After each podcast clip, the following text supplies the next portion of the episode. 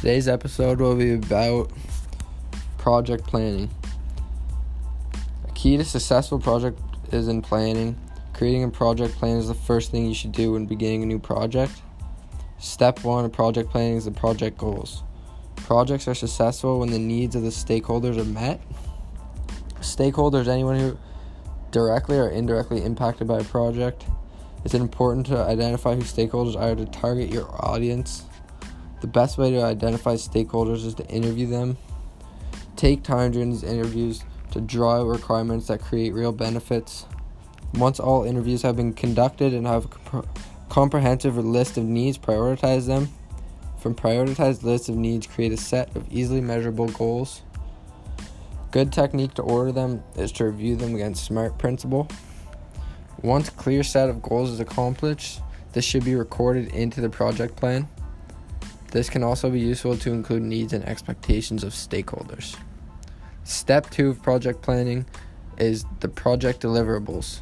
Create a list of things a project needs in order to deliver and meet goals. Add deliverables to project plans with an estimated delivery date that way you can push yourself to meet it. Step three of project planning is the project schedule. Create a list of tasks that need to be carried out for each deliverable identified in step two. For each task, determine the amount of effort in terms of hours or days required it will take to complete the task, the resource who will carry out the task. Once the amount of effort for each task is determined, you can work out the effort required for each deliverable and an accurate delivery date. Update deliverables sections with the more precise delivery dates.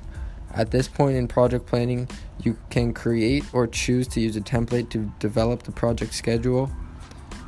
You should insert all deliverables, tasks, durations, and people or resources who will complete each task.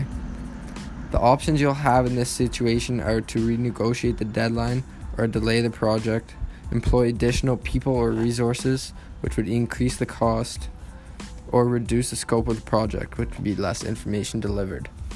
Step four of project planning is to the supporting plans. This section details the plans you should create as part of the planning process. These processes include a human resource plan, which identify by name individuals and organizations with a leading role in the project Describe the roles and responsibilities of the project to the people involved. Specify the number and type of people needed to carry out the project in order for it to be successful. For each person, details, start dates, estimation duration, and message used to obtain them.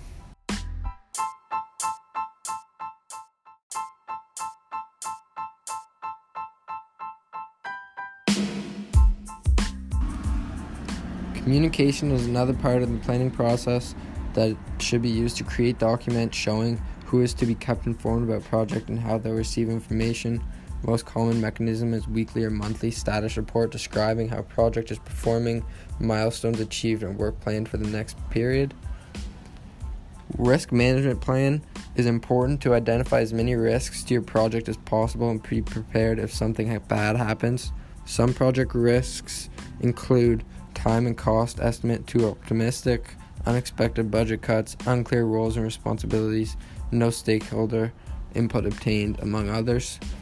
Risks can be tracked using a simple risk log. Each risk identified to risk log, write down what will do an event if it occurs and what to do to prevent it.